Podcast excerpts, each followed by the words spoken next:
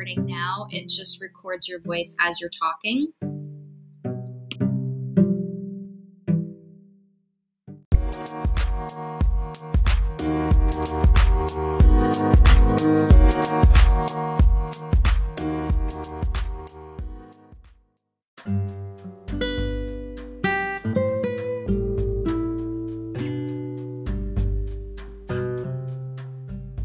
Do my second clip now, it has different music.